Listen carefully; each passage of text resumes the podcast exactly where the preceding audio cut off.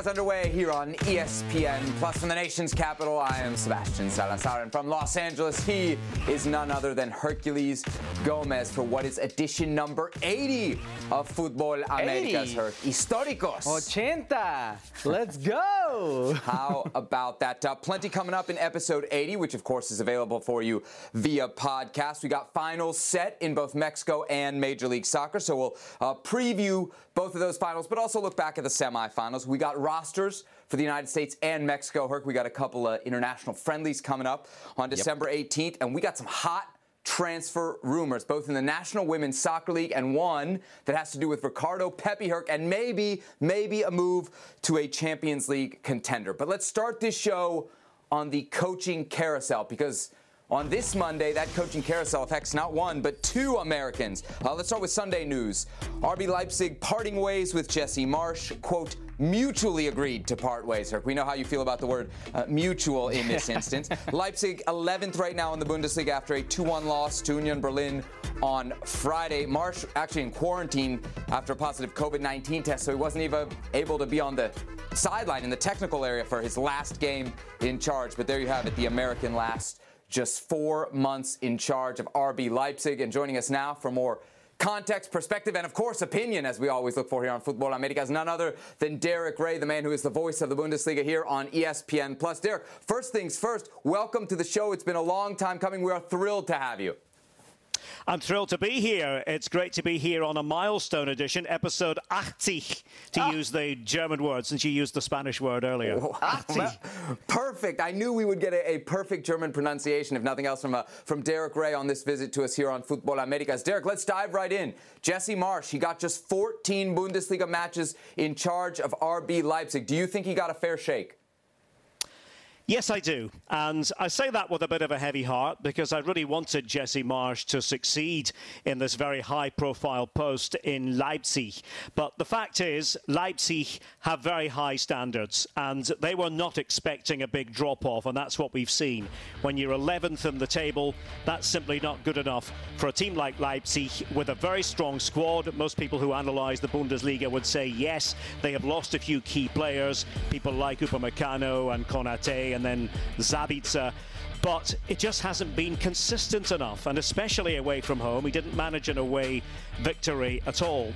And it has emerged, and we haven't heard Jesse's side of this, but it has emerged from Oliver Mintzlaff, who's the CEO of Leipzig, and certainly the big man on campus there, that twice in recent weeks, Jesse Marsch actually went to the club bosses and expressed doubt as to whether he was the right man, the right fit for the club. Now, of course, there's been a change. When Julian Nagelsmann was there, philosophically, it did change to more of a possession-based style. But they hired Jesse Marsch to get back to the old power football, if you like.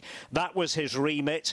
He tried to do that. It didn't work out. Mintzlaff has also implicated the players, saying that they didn't take on board everything that was said to them by Jesse Marsch, and in fact were not following the match plans. So it has been stressed that it's mutual. It's disappointing, clearly, from a US angle, but for me, I think it's a fair decision in the end.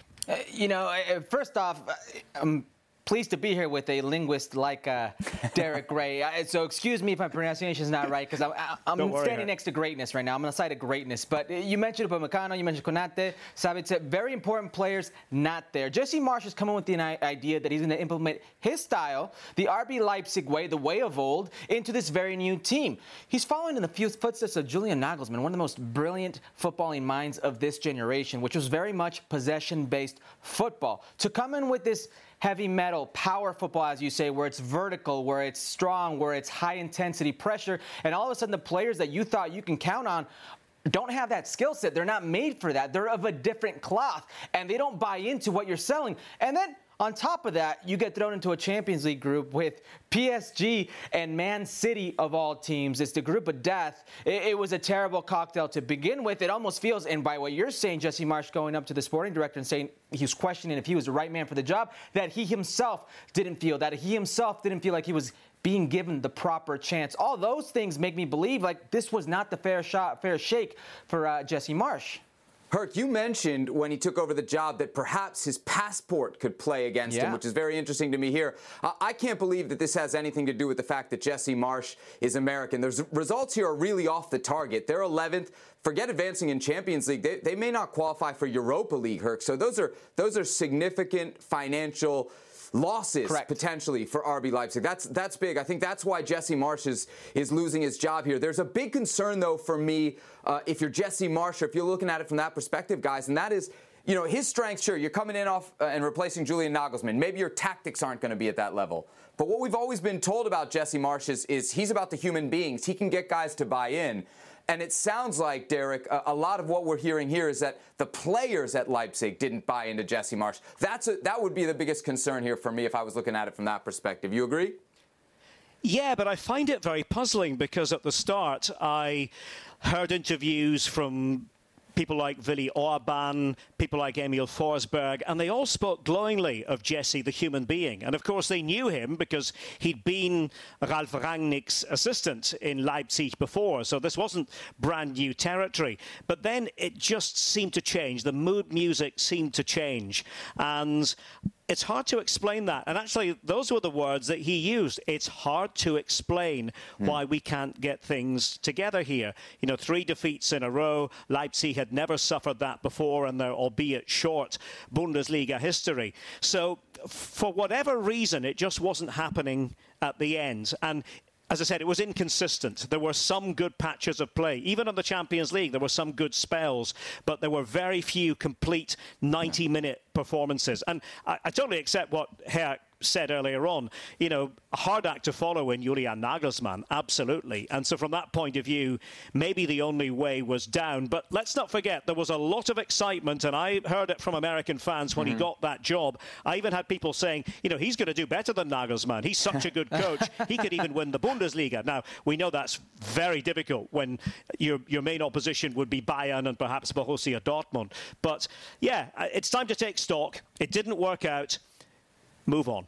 Yeah, I think there is a good case to be made for that he didn't get the most 14 fair shot, games. Right? 14 games, Seb. I mean, we're talking about 14 games, a difficult Champions League group. When you're talking about players not buying in, if I'm thinking about it from a player's perspective, this isn't what I'm built for. I'm not built to run. I'm not built for this intensity, for this battle. I'm possession. I'm technical. I'm of a tactical mind. It's different. Of course, there might be a player revolt, but that goes back to who's in charge. Who was the sporting director when he came in? What type of support system did he have? And all those things. 14 games. Yeah, if I'm looking for excuses, I'm seeing he lost his 3 best players before the season, 2 of them to a rival, and one of them, his captain, Sabitzer, on what, August 30th? I mean, that is not an ideal time to lose a player of that status. That would certainly be a set-up-to-fail situation. So there you go. Jesse Marsch lasts just 4 months in charge of RB Leipzig. Derek, what do you think is next for Jesse Marsch? Do you think his next job will be on this side of the Atlantic or that side of the Atlantic? You know, it's hard to say. I was talking to a couple of colleagues today, and they were saying, yeah, he's still going to be in the conversation with a few clubs in Europe because he did build up some credit based on what he did in Salzburg. But, of course, the thing is, Salzburg is set up to succeed. It's very hard to fail when you're in charge of Salzburg. Now, he played eye-catching football, no doubt about it, but just about every coach in there uses Salzburg now as a stepping stone to the Bundesliga, and his successor, Matthias Jesle, is already being spoken about as somebody who we'll probably see in the German Bundesliga next season. If I were him, and he certainly doesn't want to listen to my advice, but if I were him, I would probably sit tight. I would take some time off, take a few months off, because let's not forget, he's been hard at it during a pandemic. I can only imagine what that's like for a football coach away from home. I don't know what the family feeling is about staying in Europe, but I would probably sit tight for a few months and see what happens, because things can change in this game, as we know, very quickly. And if you do just put a bit of time between your departure and your next job, it can work out for you. He'll obviously be back as a coach somewhere. It's a matter of where, and it's a matter of where he wants to be. Yeah, I think the question that Sebi's getting to, because I know his little morbid mind works, is if he's going to get a chance of this caliber again. And the reality is probably not in the immediate future, but I agree with Derek Ray. I agree with take some time off. Football is very forgiving. In a few months, this boils over. There'll be a new opportunity coming about. And maybe he's not the coach to manage ego, to manage a big club like that. But it doesn't mean he can't be a very good coach, because that style can do a lot for a team that Maybe he's on a budget. Maybe he doesn't know how to spend or can't spend, I should say. Maybe needs to stretch it a little. Jesse is a very good coach. Sebastian brought up the mentality, brought up the players coach of the side of things. There's still a place for him in Europe. Yeah, I wonder, though, what that place would be, right? Head coach or assistant? And if it's an assistant job, maybe that opens up a whole nother conversation about whether that's a step back or a step forward in his career. Speaking of assistants, we had some very early morning breaking news concerning assistants from our good friend Taylor Twellman. I think this was like 7:15 a.m. Eastern time. Manchester United going to bring in Chris Armas, reportedly the ex-New York Red Bull and TFC coach, as part of Ralf Rangnick's staff. Of course, the Red Bull connection there obvious. Rangnick was Red Bull's head of global football projects in 2019. That was the year after Chris Armas and the New York Red Bulls won the Supporter Shield in Major League Soccer. Let's do a quick rendition here of Something, Nothing, or Everything. Derek, how big a deal is this? And how big a deal is that Red Bull connection specifically in all of this? That connection is very important. It tells you a lot about Ralf Rangnick and who he wants to bring on board. And obviously, Chris Armas has those credentials as well. I have not been in conversation with Chris for a long time, but I remember him as a player in the early days in MLS. And he was always somebody really interesting to talk tactics with. So, yeah, he's somebody who Rangnick knows. And that's the kind of thing that you will see him do. And he will not be afraid of what you might call a left field appointment, you know, an appointment that another coach or manager might not make. So I think it's important. And I think if you're going after the American angle, since this is Football Americas, can I say as a Scot, I always find this a little bit curious, but at the same time, I sort of admire it. I admire how Americans are always trying to promote their own and are always cheering for their own. When it comes to my country, we don't really do that. The idea that we would celebrate an appointment in terms of somebody joining a backroom staff, even at a club like Manchester United, it might be a little footnote in the news, you know. But again, that's maybe a reflection of an established football country, not a very successful one, I would have to say, but an established one, and a country that's still trying to, you know, make its way from the point of view of being respected around the world. So I completely see that. And yeah, Americans should absolutely say, yeah, why not? Chris Armas, more power to you. Remind me where Sir Alex Ferguson is from, Derek Ray. well, sadly, he's from Glasgow. I'm from Aberdeen, but he did manage Aberdeen, my hometown club. So yeah. when you've got that type of manager waving the flag for a country, it's very easy to say, what are you guys getting excited about? But I agree with you. And listen, this is U.S. soccer Twitter. It's American Twitter. It's CONCACAF in general, how the excitement goes. Wait, let's not downplay this. No, this might be the highest profile position a U.S. manager's ever had. I was just sorry, say that again? This may be the highest profile position a U.S. manager has ever had. And you're out here downplaying it.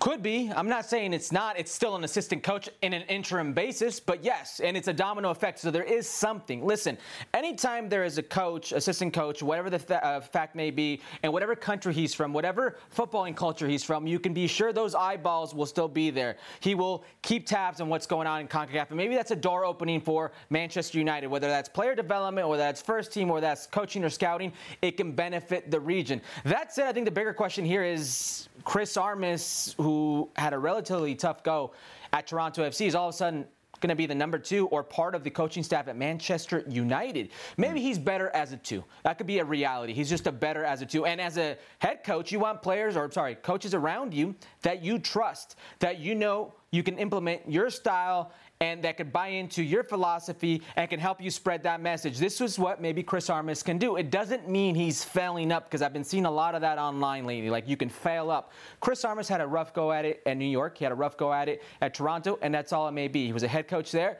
Maybe as a two, he's better. Derek, to your point about excitement over this, I want to read you guys a sub-headline here from the Irish Times, because not everybody's as excited as Chris Armas about Chris Armas as maybe we are here on Fútbol Américas. Here it is. Meet Chris Armas, Man United's new coach who's never worked in Europe and had horror Toronto reign, but backed by Rangnick. So maybe the press there does need to warm up a little bit to Chris Armas. There is some good here, though, for him, and that is, one, this sets up really, really nicely for his next job. And it reflects very well on him, because Ralf Rangnick is not bringing in a whole staff here. He's only bringing in, I think, one, two, maybe three guys to complement the Manchester United staff that was left behind, or what's left of it, from the Ole Gunnar Solskjaer era. So it's not like there were 10 positions here. There was only a couple, and Chris Armas got one of them. That says something. Even if we only had one position to give out, Herc, I know that we would have that invite go to Derek Ray after this appearance on Fútbol Américas. Derek, thank you so much for the time. Great to have you with us, and I really hope we do it again soon. Anytime, guys. I thoroughly enjoyed it. Thanks for the invitation. Take care, Derek. This podcast is proud to be supported by Jets Pizza, the #1 pick in Detroit-style pizza. Why? It's simple. Jets is better. With the thickest, crispiest, cheesiest Detroit-style pizza in the country, there's no competition. Right now, get $5 off any 8-corner pizza with code 8SAVE. That's the number 8, S-A-V-E. Go to jetspizza.com to learn more and find a location near you. Again, try Jet's signature 8-corner pizza and get $5 off with code 8SAVE. That's the number 8, S-A-V-E. Jet's Pizza. Better because it has to be. Philadelphia and New York City lock horns in the Eastern Conference Final. The Union needed penalties to see out Nashville in the last round. Taylor, what a week, what a 4 days for the Philadelphia Union. They will be missing 11 players today, 9 of those key. But it's also a reminder where we are, because Major League Soccer isn't the only league in this country that has had its struggles. You've seen the NHL, you've seen the NBA and the NFL to a certain extent be reminded of what COVID can do to a season. I said it to our group all week. Sometimes the most dangerous thing is a group of men or women with nothing to lose.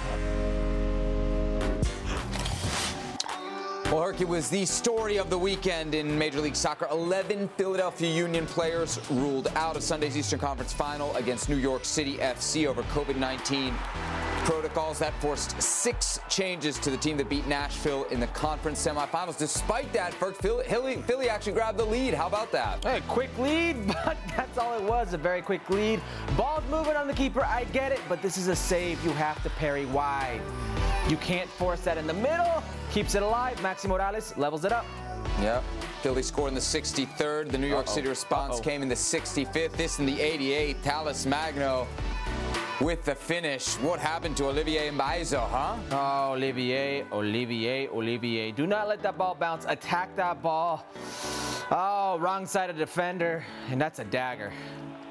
I had my book it parlay on the line there. I had the draw and the under 2.5. It was hitting with just minutes to go until that mistake, which leads to the goal from New York City FC and has them in their first ever MLS Cup 7 years into their existence. By the way, Herc, they did it without Tati Castellanos, of course, serving a suspension for a red card in the prior round. Let's get down to the brass tacks of this game. Should MLS have suspended or at least postponed this match due to all of the missing players for the Philadelphia Union? I get the sentiment, right? It's a bit unfair. We're in a pandemic. It's not the Union's fault that they got COVID or that there was certain health and rules and regulations against the protocols, and they had to not play players, or they couldn't align the players that they wanted to, their starters. I mean, they were leaving, I believe, 6 changes, you said, Seb. That's incredible. 11 different players couldn't participate in this game, including Andre Blake, arguably the best goalkeeper in all of CONCACAF, and your captain, Alejandro Bedoya. It's a tough pill to swallow.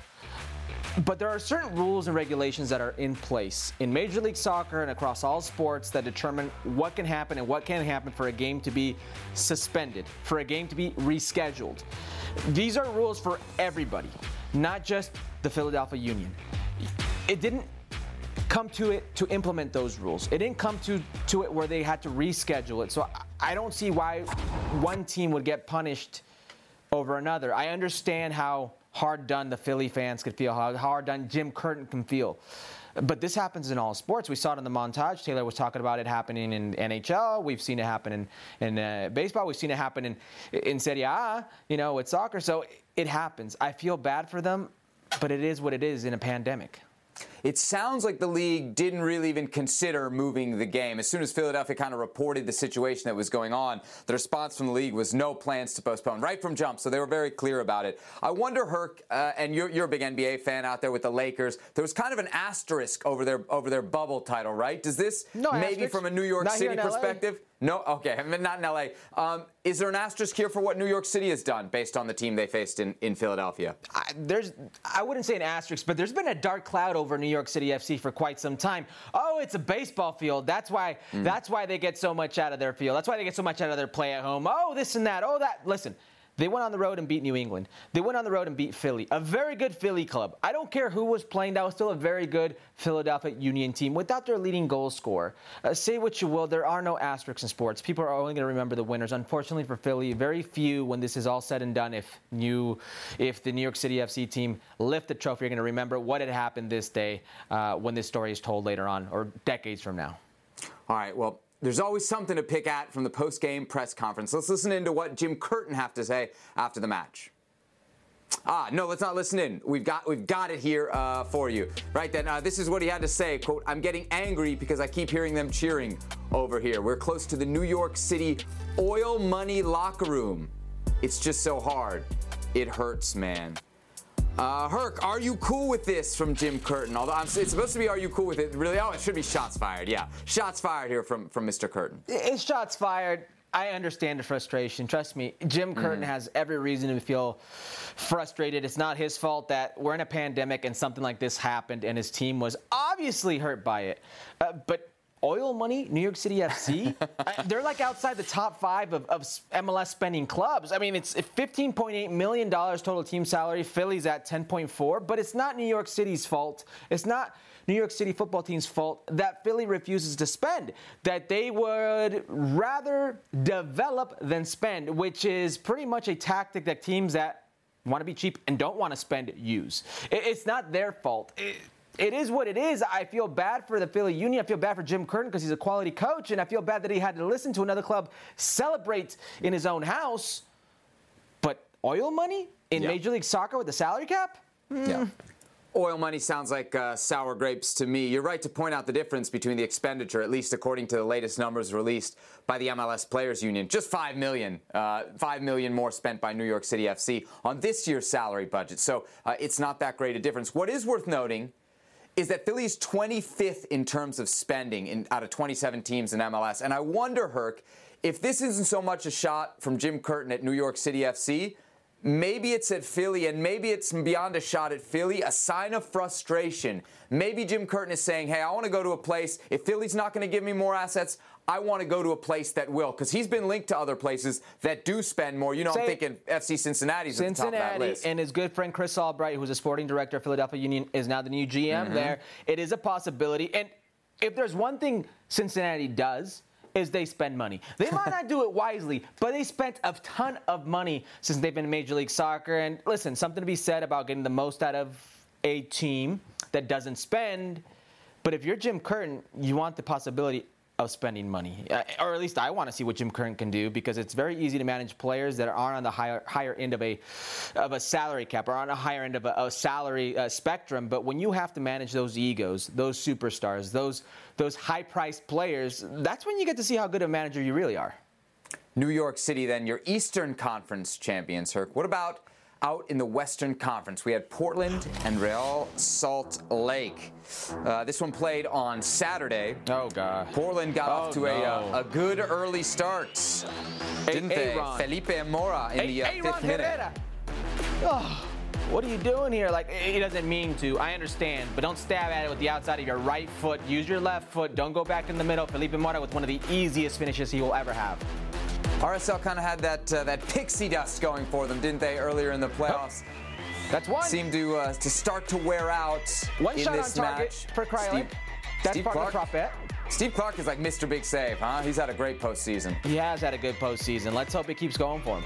61st minute, and here comes the second for Portland. Santiago Moreno in the bad bounce for David Ochoa.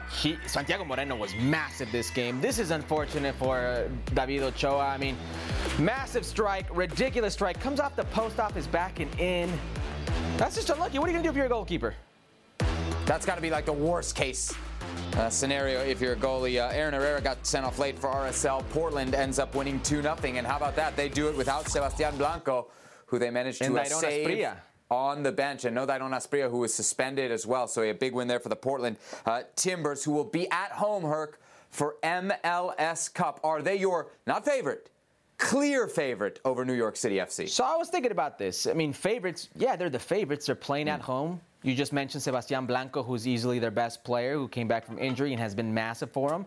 He's back. he will certainly be healthy enough to participate in this game. Dairon Asprilla, who was suspended, who had a banner year this year, career year for the Portland Timbers. They have been waiting for that bomba to go off. It finally went off. He was ridiculous all year. He's going to be available. You're playing on that turf. They obviously have an edge there. In front of those fans, amazing fans at Providence Park. How could they not be favorites? But clear favorites? No. You there can't. It is. There's your Seattle waves you can't coming call through. Them clear favorites. There's your no pro Seattle Sounders waves. Heart. Are you telling me that you are underestimating the New York City Football Club that much? Mm-mm. They went into New England, that historic New England team, with all those historic players, with those players right there, Matt Turner, MLS Goalkeeper of the Year, Carlos Hill, who will be named MVP of the Year. You had Busca, who had a banner year. You had Gustavo Bo with a ridiculous year. You had Tejan Buchanan, who was best 11. I mean, they had a ridiculous team with, by the way, coached by Bruce Arena, the all-time best coach in Major League Soccer history, and they beat them in their house. And then they go to Philly, beat them on the road. And now they have Tati Castellanos back, and you're going to tell me that Portland are clear favorites? Is that what you're trying to say? Yeah.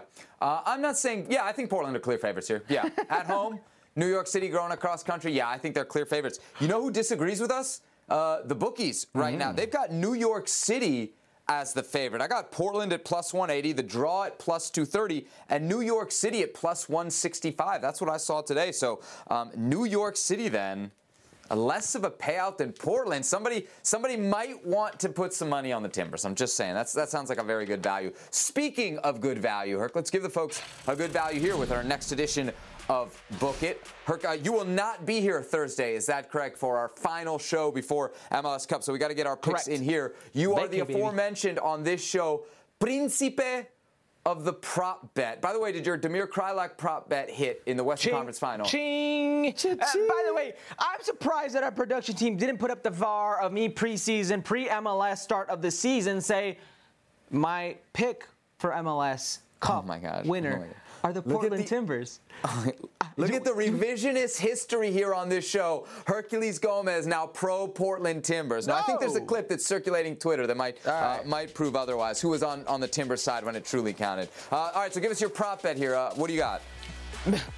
-150, both teams to score. It's just smart money. They say styles make fights, okay? It's true in fighting and boxing, MMA. It's also true in football and soccer. You look at a team like the Portland Timbers who feel very, very comfortable without the ball, okay? Mm-hmm. Against Salt Lake, they had more possession for the first time in any game since September. Against the Vancouver Whitecaps, 51% that game, September 10th. Okay, that was in September. They went on to have the best record in Major League Soccer since the All-Star break. They feel very good without the ball. Guess what New York City likes to have? The ball. They create tons of opportunities with the ball. So New York City will have it. Portland will wait. All their stars are back. They will counter. They can score. New York City can score also when they have that ball. I see a very open game. I see a high score. I see at the end of this both teams scoring. It just seems like easy money at, -150. I'll take that. Both teams to score, open game. This is a full-on advertisement for our MLS Cup coverage over the weekend in Portland. What about the match itself, Herc? Who you picking?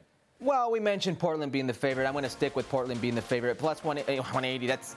Those are good odds for me, and especially for a team that's playing at home, a team that's playing on turf, that it's so difficult to play. How much does it hurt? How much does it hurt with your Sounders ways to pick Portland? What are you talking about? I pump up Cascadia all I can. Do you realize what Portland and Seattle have managed to do? They've managed to dominate Major League Soccer for the better part of a decade. Nobody comes close to Seattle and Portland. Nobody can do what they have done. It's almost 10 years of dominance, Sebi. I've never strayed away from my love for Portland. For Merritt Paulson, un buen amigo de la casa. He's a friend of Fútbol América's. Playing at home in front of those people, in those stands, on that turf, that very difficult turf. I don't care what anybody says. Turf is dreadful. They've got a clear advantage. They've got the playmakers who do well there. And at home versus New York City FC, a very open game. I like those chances. All right, let's get it down on paper. Give me a score prediction. What do you see on Saturday? 3-2. 3-2. Take the over, folks. Take the over. Should be an amazing game if Hercules is right, between the Portland Timbers and New York City FC. It is MLS Cup 2021, and you can watch it Saturday, 3 p.m. Eastern Time on ABC and streaming live on the ESPN app.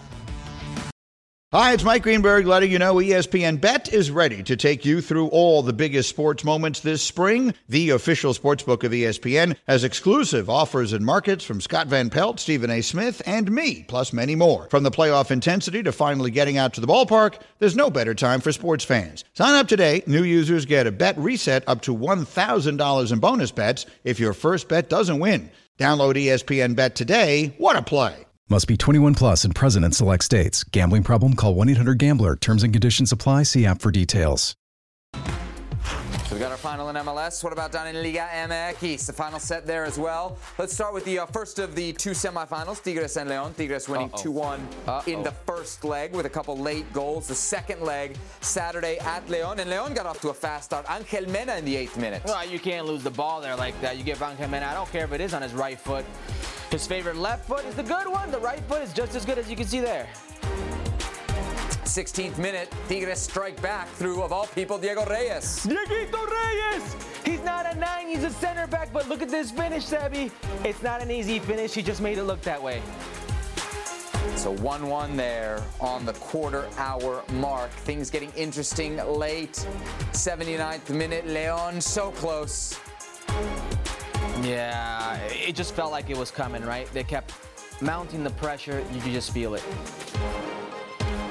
So 1-1 here, which means León still needs a goal. Nahuel Guzmán doing his most to keep it out. And you almost have to feel bad. After you do all that, that then eventually the goal would fall for León in the 85th minute. How about that? And of all people, who's it going to fall to? Angel Mena. Look at this. Little redirect there, John Meneses. This gets deflected. I don't even know it comes deflected, but it's an alley-oop. Dunk it on him, and then, tempers will flare. Yep, we got the late scuffle there, which drew a couple reds. Osvaldo Rodriguez sent off. Luis Quiñones sent off as well. Finished 3-3 on aggregate, but León advances thanks to the tiebreaker, which, of course, is the position in the table. León third, Tigres fourth. So not just one spot between them, only 1 point between them. And that's the difference between these two. So, Herc, ¿qué pasó with your beloved Tigres? Did Tigres lose this or did León win it? Which statement is more truth? Tigres blew it. That's more of the truth. I mean, we're sitting here and we're telling everybody how good Miguel Herrera is and how different he is from Tuca Ferretti and how everybody thinks Tuca Ferretti was this defensive tactician and the Tuca Camioni parked the bus when it came to these important moments. And Miguel Herrera is so proactive and he's so attacking-oriented. Look how good this team is. Look how good on the eye they are. The eye test, they pass it, so offensive. Minute 46, at halftime he makes a sub. Diente Lopez comes out. Your leading goal scorer in the season comes out, okay? Minute 63, an attacking right back in Chaca Rodriguez comes out, okay? And also, you're gonna take Quiñones out, minute 63, okay? That's another forward right there, another forward player. Gignac then comes out, then it's Vigon coming out. All your attacking players, all your players that you use in a way to be more dangerous offensively, come out.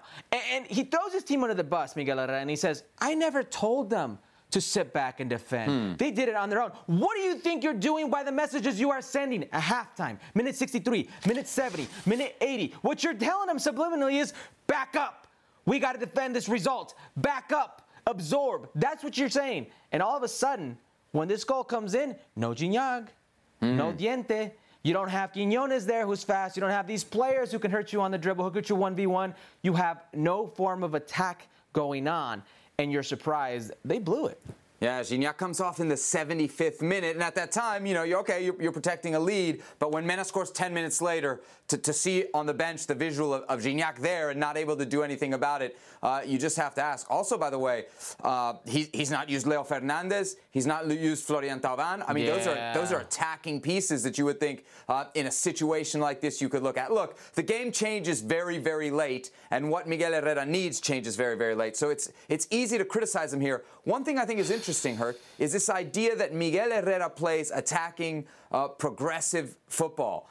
Maybe early on in his time with América, but correct me if I'm wrong, towards the end of his time with América, Miguel Herrera was becoming a very pragmatic coach. Maybe not to the level of Tuca Ferretti. I would say worse. His leading goal scorers were center backs. There was one season at América where why are we surprised that Diego Herrera's doing this? Why are we so surprised that this is how Tigres plays? I'm surprised at those who say that he's the opposite. And I'm surprised that he's got all this arsenal. You just mentioned Tovan and Leo Fernandez on the bench. Tuca Ferretti would get crucified for leaving on the bench. Right. That's all we would hear. Miguel Herrera goes, and everybody's like, successful season. Look at Miguel Herrera. Look what he's done with this team. He's managed to change the face of this team. No, he hasn't. You managed to literally let this slip from your fingers, slip from your hands. So some of the blame certainly here then on Piojo Herrera, but of course the Tigres players will have some of the blame as well. I wonder how much of that blame will end up on the very capable shoulders of André Pierre Gignac, specifically Herc, over this incident late in the match where he really is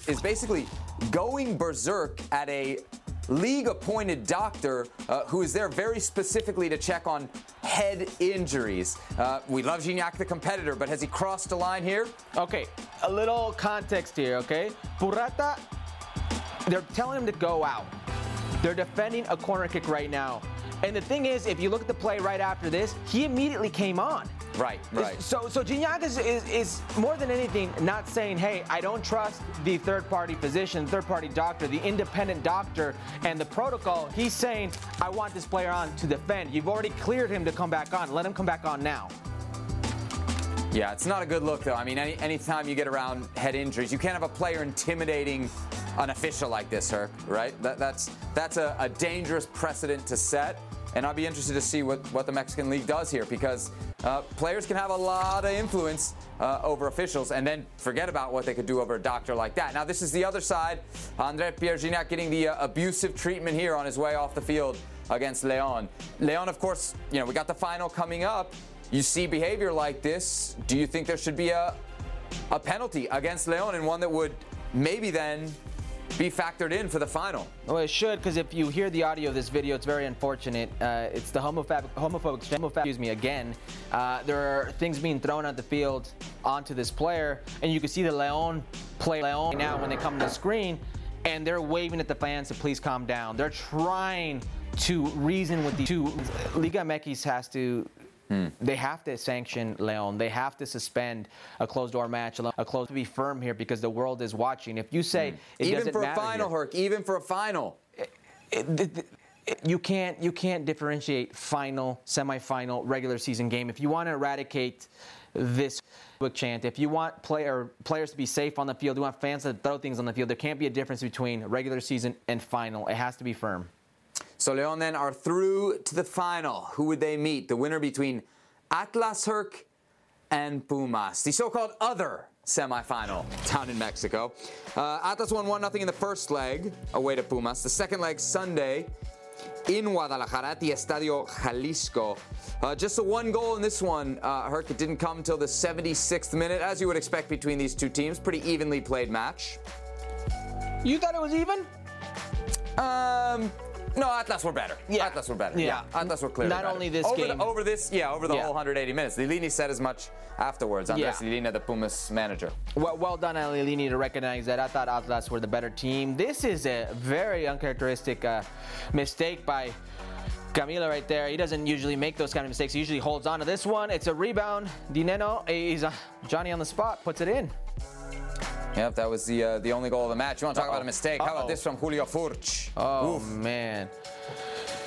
That's a goal score right there. Missing a clear goal scoring opportunity. And then, polemica.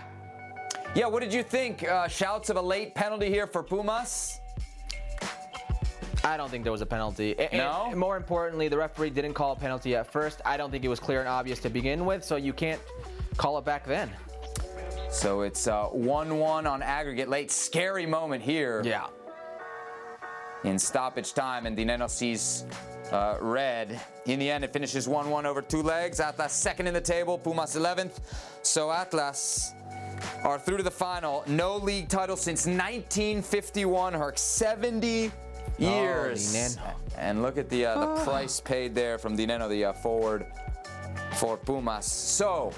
in a year which has given us Cruz Azul breaking the drought, how big a deal is the potential for Atlas, Herc, to win their first title since 1951?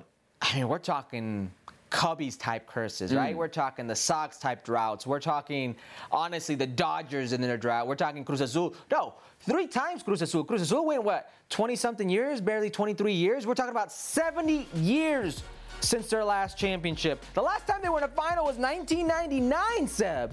Atlas, which for my money is one of the best fan bases in Liga MX. Long struggling fan base. They needed an injection of life, resources, money. They needed somebody serious, a serious backer. Grupo Orlegui came in and created that, made them a contender, and here they are. I'm trying to think about the best comparisons in American sports. We talked about it in our production meeting. You mentioned Cubs and Red Sox. Maybe from an American football perspective, like Lions or Browns, teams that had success 40s, 50s, but haven't been able to have it in the modern era.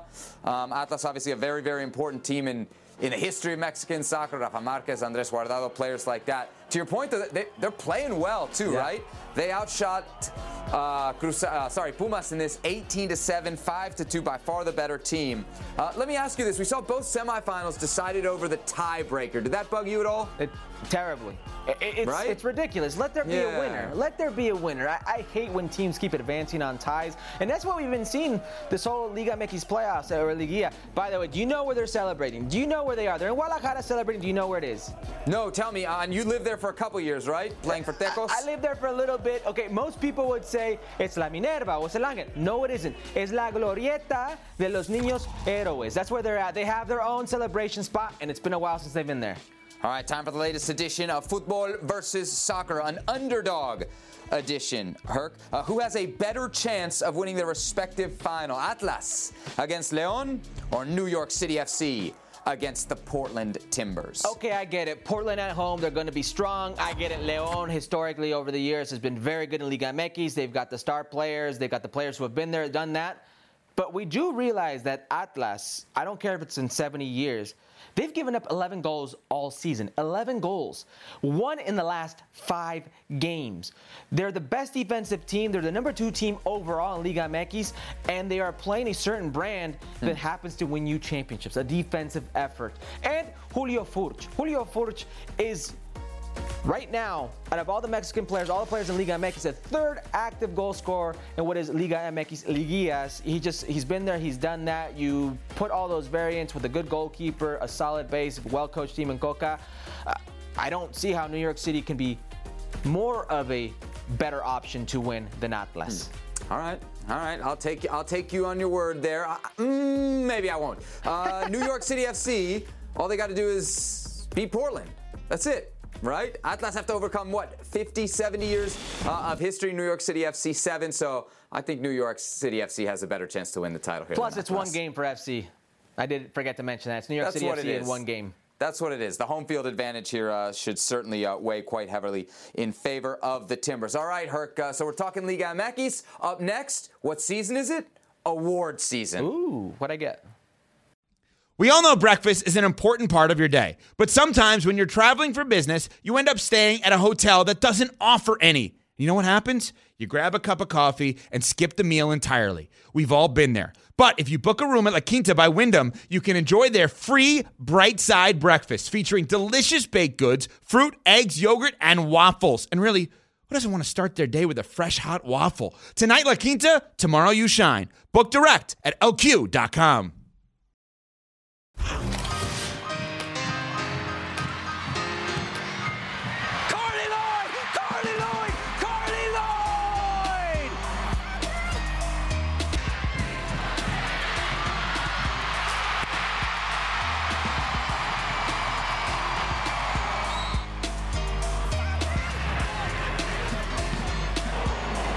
To cap it all on Lobel. Plank stays down off the foot of the goalkeeper and in. 5-0. Give that one to Rose. The cross. It bounces. There's a goal for the U.S. Megan Rapido's on the board. All right, then, Herc, U.S. Soccer has announced its nominees for its year-end awards. Let's start with the ladies first, because actually on our December 16th show, we are going to be announcing live the winner of this award. Your nominees, Lindsay Horan, Megan Rapinoe, Rose Lavelle, Carly Lloyd, and Alyssa Nair. Herc, what do you think of the list? Are you cool with this, the nominees for U.S. Soccer's Female Player of the Year? I didn't see Kristen Press's name there. Mm-hmm. What's going on with that? And is it me, or are there only 5 nominees and the men have 6? I know you know a little bit more about it. Did you figure out why there are only 5 nominees, Sebastian Salazar?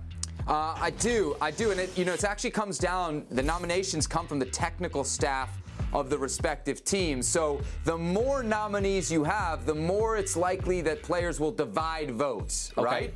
So I think actually the fact that you only have 5 players could serve the women well here. It gives fewer choices, but they won't divide the vote as much. So as far as 5 versus 6, there's your explanation. It's still kind of cool to get one more player noticed as having a good year, even though I don't know if you could say it was a good year for the women's national team, right. For what happened, the Olympics, the way things went down. That said, Kristen Press here. I mean, I saw something online. This is crazy. Like 37 goal involvements in her last 40 games. What she's been able to do with the U.S. Women's National Team. You see her presence. It's felt when she's on the field. NWSL, her impact wherever she goes. I was very struck. I was very in awe not seeing her as one of the nominees there, because I think easily a lot of people can argue that she may even have a case for winning. So when it comes down to these awards, remember, we factor in not just your play at the international level, but club as well. Correct. Her last game for club was in early May. So we're looking at 8 months, basically, without any club competition as far as comparing her to the other 5 players there on this list. So I think that's important to note here. The other thing is the success for her comes early this year, and it comes against the likes of like Argentina and Mexico. Kristen Press didn't really have a great Olympics. Now, the counter there is not a lot of people did for the United States. And that's totally fair. She also didn't play the back half of the year. So when you look at what all the other players then did, again, no back half of the year, I think it's hard to put her in there. So I could see why Kristen Press was left out. Let's talk favorites, Herc. Okay. Who do you think should then be the favorite to win this award? Well, let me ask you a question, Sab, okay, because this is your expert. Are we going to go with Carly Lloyd? Is Carly Lloyd going to get the farewell treatment here? Oh, so when you say farewell, do you mean like sentimental? Is she going to get the sentimental send-off? Sentimental send-off. Let me tell you something. If Carly Lloyd wins this award, it ain't sentimental. Like, you can make the case for Carly Lloyd to be Player of the Year this year. She leads the U.S. team in both goals and assists this year. So I think it's very easy to make the case for Carly Lloyd. And if she got it, I would have no problem. Even if you did factor in kind of career in the end of her career, it would be, I think, very, very just in 2021. She also had a good Olympics, I thought. Certainly better than Kristen Press, for comparison's sake right there. However, if I were to have a favorite, Herc, it wouldn't be Carly Lloyd. It would actually be the player who's taking the number 10 off her now in retirement. And that is Lindsey Horan. Lindsey Horan led the team in minutes in a very, very long and very, very important year for the U.S. Women's National Team. She showed versatility that we hadn't seen before her, and very important versatility. We know she can play in that 8 role. Now she showed us she could play in the 6 when Julie Ertz wasn't available for this U.S. team. So I see Lindsey Horan, and I see her as an NWSL Best 11 second-team pick. So there she is. She's done it at club level as well. We also saw just how big of an impact it had when she wasn't there with the Portland Thorns in the postseason due to injury. So to me, very, very solid case here for Lindsey Horan. Hard to disagree with you, and I love what you say about when the player isn't on the field, the presence being felt, because I'm actually going to go into that later on in our player selection, and I think that's a true indicator of how valuable you are to a team. You mentioned also, Herc, like the sentimental part. That would come down, we would assume, to fans, right? So fans will have 15% of the vote in this, and fans can vote for the next couple weeks at ussoccer.com. Who else votes? National team players, coaches, and media, whoever lets the media vote, my goodness. Let's take a look then at the nominees for Young Women's Player of the Year. Another award, Herc, that we are going to be announcing live here on Fútbol Américas on our December 16th show. Some pretty big names on that list as well. Caterina Macario, Emily Fox, Trinity Rodman. Impressive list right there. So we look forward to that. Again, December 16th. Do not miss a very special edition of Fútbol Américas. To the NWSL hot stove, Herc, which continues to churn. Meg Linehan, boy, she is so busy over at The Athletic. The San Diego Wave FC are in the process of acquiring Alex Morgan from the Orlando Pride. The report says that the deal won't be finalized until December 17th. Herc, Orlando moving some big pieces. We've seen Ashlyn Harris and Allie Krieger move to Gotham FC. Herc, we are seeing big trades across the NWSL. USL. Do you think this is the biggest one to date? I mean, it's hard to argue. You'd be hard-pressed to find a bigger name in all of women's sports. And I'm not just talking about soccer. Women's sports than Alex Morgan and what she can offer you, both right now physically, what her body's able to give you physically right now at her age, and also just marketing. When you're trying to start a new club, when you're trying to create a buzz within a city, when you're trying to be relevant, having a player of Alex Morgan's caliber is a welcome benefit. And if you're Alex Morgan, it's also a win-win. If I'm not mistaken, her husband is from that area. She's got Southern California ties. They just had a child. When you are a new parent, it's very important to be around family. It could definitely lessen the load that is juggling work and he says with dark circles under his eyes. Yes. So I think it's a win-win. Look, is it the biggest off-season move? Off-field, 100% yes. Right. There's not a bigger name off-field marketing in this league than Alex Morgan. On-field, I might argue actually a trade we talked about a couple weeks ago with Julie Foudy and Angel City FC, seeing Sarah Gordon, a Defensive Player of the Year nominee, and Julie Ertz go to Los Angeles. I think that's going to have a huge on-field impact for Angel City FC. So I think you can argue very clearly that on-field, this might not be the biggest move. Off-field, very obviously then the biggest move. Let's keep on with the theme of award season, because U.S. Soccer has also announced the nominees for their Male Player of the Year award. And we got 6 here, as you mentioned. Brendan Aronson, Kellen Acosta, Weston McKennie, Christian Pulisic, Miles Robinson, and Matt Turner. Herc, who is your favorite? Weston McKennie. You were talking about Lindsey Horan and how when a player isn't there, the presence is felt. I feel that I see that Weston McKennie. Weston McKennie is a player that, by the way, already multiple trophies with Juventus, and then he ended up snagging the Nations League MVP, multiple goals, multiple dunks on the Mexican national team. But it's when he wasn't on the field, Seb, don't snarl at me. It's when he wasn't on the field that you noticed how important he was. He's so contagious in his play. He's so positive and infectious in the way he goes about his business, and the way he can impact a game. Important, crucial goals for Greg Berhalter, for this U.S. men's national team. But when he's not there, it's evident there's a huge hole in the center of midfield, and you can't help but notice how the team is different, how they struggle when he's not on the field. When I saw this as your favorite, I went back to the controversy in Nashville where he ends up.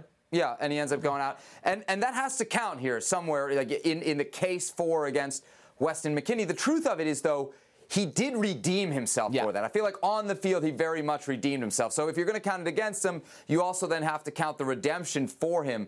Christian Pulisic, I think, is going to get a lot of attention here, obviously, for the big moments as well. Not just because he's a big name, but had some huge moments this year. Yes, right, with the national team, with club team as well, winning the Champions League with Chelsea. I was kind of surprised not to see, you see Brendan Aronson on there. That's a really young player. Not to see Ricardo Pepi, if you were going to go with 6 players included in this list. Maybe over Kellen Acosta, though Kellen Acosta had his moments as well for sure. But that one surprised me a little bit. Seeing Pepi. I can see where you're going with Ricardo Pepi. The truth is, Ricardo exploded onto the scene, and then, at least statistically, and that's very important for a forward, has kind of leveled off. I see the value he brings in as a 9. I appreciate his game, but statistically, as a forward, it's very important to have those numbers. After those games, the first initial, I guess, outburst of games, it kind of leveled off. So he's not in the conversation for Player of the Year, but Pepi is, Herc, in the conversation for Young Player of the Year. Here's the list of nominees from U.S. Soccer. Good names there, too, huh? Ricardo Pepi, Yunus Musis, Jesus Ferreira, Gianluca Busio, George Bello.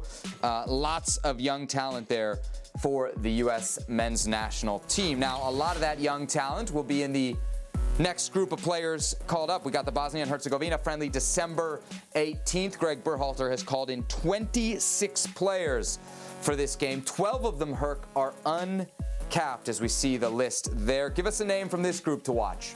Jonathan Gomez.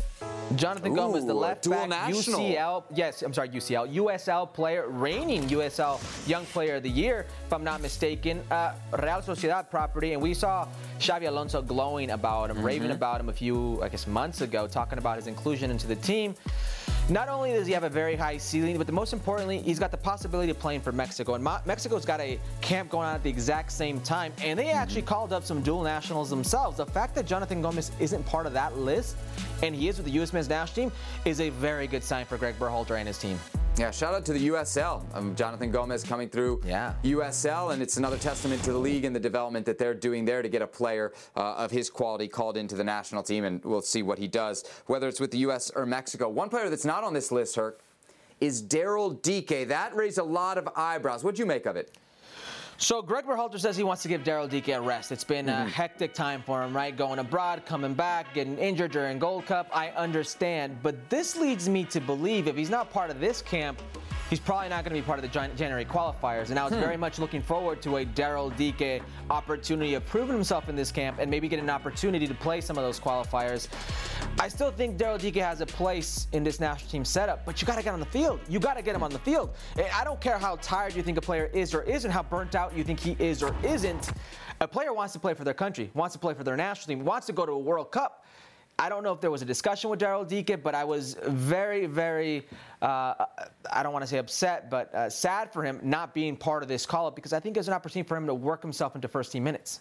Yeah, with the limitation on European players, it's not a FIFA window. You thought, all right, they'll go MLS heavy. Certainly Daryl Dike would have been in that list. He is not for Greg Berhalter. Interesting news from Roger Gonzalez of CBS, Herc, a report about the aforementioned Ricardo Pepi. Roger reporting that Atletico Madrid are the latest team to claim interest in Ricardo Pepi. Also a report from Chris Smith, who said, we've seen multiple bids of over $13 million for Ricardo Pepi to FC Dallas, and yet he still remains property of FC Dallas. What do you think, Herc? Is FC Dallas and MLS, are they asking too much for Ricardo Pepi? They're within their right, even if I do think they're asking for too much. But this is almost going to the same, I guess, Rodolfo Pizarro, the Mexican players, and these directivas, these ownership groups in Mexican soccer asking too much of their players, and that's why they don't go abroad. We're getting to those limits. I understand how exciting of a prospect he is. I understand they want to test the waters. But if you're getting upwards of $13 million right now, it seems like a very good deal. Listen, Ricardo Pepi, the shine is on him now. But he stopped scoring a bit. I believe I might count it was 7 games, both club and country, that there were no goals. After a while, if those numbers don't come up, the number is going to start to go down. And we saw it happen with Daryl Dike. They were talking upwards of $20 million to them. And this was when he was in the championship, started scoring goals. All of a sudden, doesn't score goals, gets injured, and that number's come dramatically down. And so is his confidence. So be very careful what you ask for, what you wish for. Ricardo Pepi's a very good player. If you want to let him go abroad, let him go now. $13 million is a great price. Maybe Atletico isn't the ideal situation because I don't know if that's where I want him. I don't know if I want him learning to defend for 90 minutes and having very limited opportunities in front of goal, but that's another thing. So Ricardo Pepi then with a bright future. Same could be said for George Bella, who is also in the group of players called up under Greg Berhalter for the match against Bosnia and Herzegovina. The young Atlanta United defender reportedly has interest from La Liga, Celta de Vigo, Herc. So maybe he could join Nestor Araujo. We know Orbelin Pineda's going there. Luis Romo has been linked there as well. Celta de Vigo going to become CONCACAF's team. And the new Fulham. They got CONCACAF written all over them. And look, this is great because George Bella's got a ton of intangibles. Tactically, he's still lacking and deficient in a few areas, but he's 19 years old. The ceiling is high. George Bella then of Atlanta United, potentially the next in the long line of American players hoping to make the jump from Major League Soccer across the pond to Europe. All right, let's transition from the U.S. to Mexico, because Mexico has announced their list, Herc, of players for the December 18th friendly against Chile in Austin at the Q2. Interesting names on this list: Julian Araujo, Efraín Álvarez, the Galaxy Dual Nats. We got the potential swap duo of Sebastian Córdoba and Uriel Antuna on this team. Mauro Lainez, the other Lainez, called in. Marcelo Flores, who we've talked a lot about. From those names, Herc, maybe another. Give us a player to watch here. The youngster, Alfredo Talavera. No, I'm just joking. What is he doing on there? He's like 40 years old. It's Acevedo. It has to be Acevedo. We talk about the goal scoring or goalkeeping crop of the Mexican national team. You've got Memo Ochoa, who's 36. You've got Alfredo Talavera, who's 39. Rodolfo Cota, who's 34. Jonathan Orozco, who's 35. There needs to be young blood, an injection of youth, and Acevedo is that. Acevedo is one of the most exciting prospects in Liga MX. Lots of rumors and just rumors rolling around about his, I guess, interest for Bayer Leverkusen, and remains to be seen if that is true or not. But this player has a very high demand, high ceiling right now. Santos Laguna loves to export their players. He seems to have that type of mentality about him. I'm very excited for what a player like this can bring, especially in that position for this Mexican national team. Yeah, I'm with you. I wonder if I would be as with you as I am had we not seen the recent rough performances from Memo Ochoa. But this now seems like a position of almost urgent need, not in the short term, but in the kind of medium term / long term for Mexico. Acevedo, just 25 years old, so perfect age right now to get him in and start to develop him. All right, time for our parting shot. Major League Soccer has a name for their new third division league. Herc, it's going to be called MLS Next Pro. It'll begin next year, 21 teams, 20 of which are MLS reserve teams. It is all about expanding the so-called pathway to pro across Major League Soccer. Your thoughts? Isn't that a wrestling league? WWE Next? No, okay. Is it? But seriously, though, Jamie Vardy, an investor with Rochester, they will be in this league. This is now the third D3 league in the United States. I've got no problems with more opportunities, more jobs for soccer players, whether that's you're 15 years old or you're 37 years old, 40 years old. If it's a pathway and you feel you can still make it, more opportunities for you, good on you. I played in third division soccer in the USL level, very unconventional in its time, and I got noticed by the Galaxy. So anything that gives these players a different, I guess, platform or a way of making it to reach their dreams, I'm all for it. More opportunities is the key. More jobs for young American soccer players. That's obviously a benefit here, Herc. You do have to ask the questions. How does it impact the USL? They're going to lose 8 of those MLS 2 teams effectively, so that could impact them. The one team that you did mention, Jamie Vardy's Rochester Rhinos, they're going to be the one independent team in year one of the 21. All right, that'll do it for this edition of Fútbol Américas. For Hercules Gomez, I'm Sebastian Salazar. Herc going on a well-deserved vacation. I will be back Big Bear, here we on come. Thursday for the last edition of the show before MLS They're not the Rochester Rhinos anymore. They're not Portland the Rhinos. Timbers, New York City FC. We'll see you on Thursday right here on ESPN+.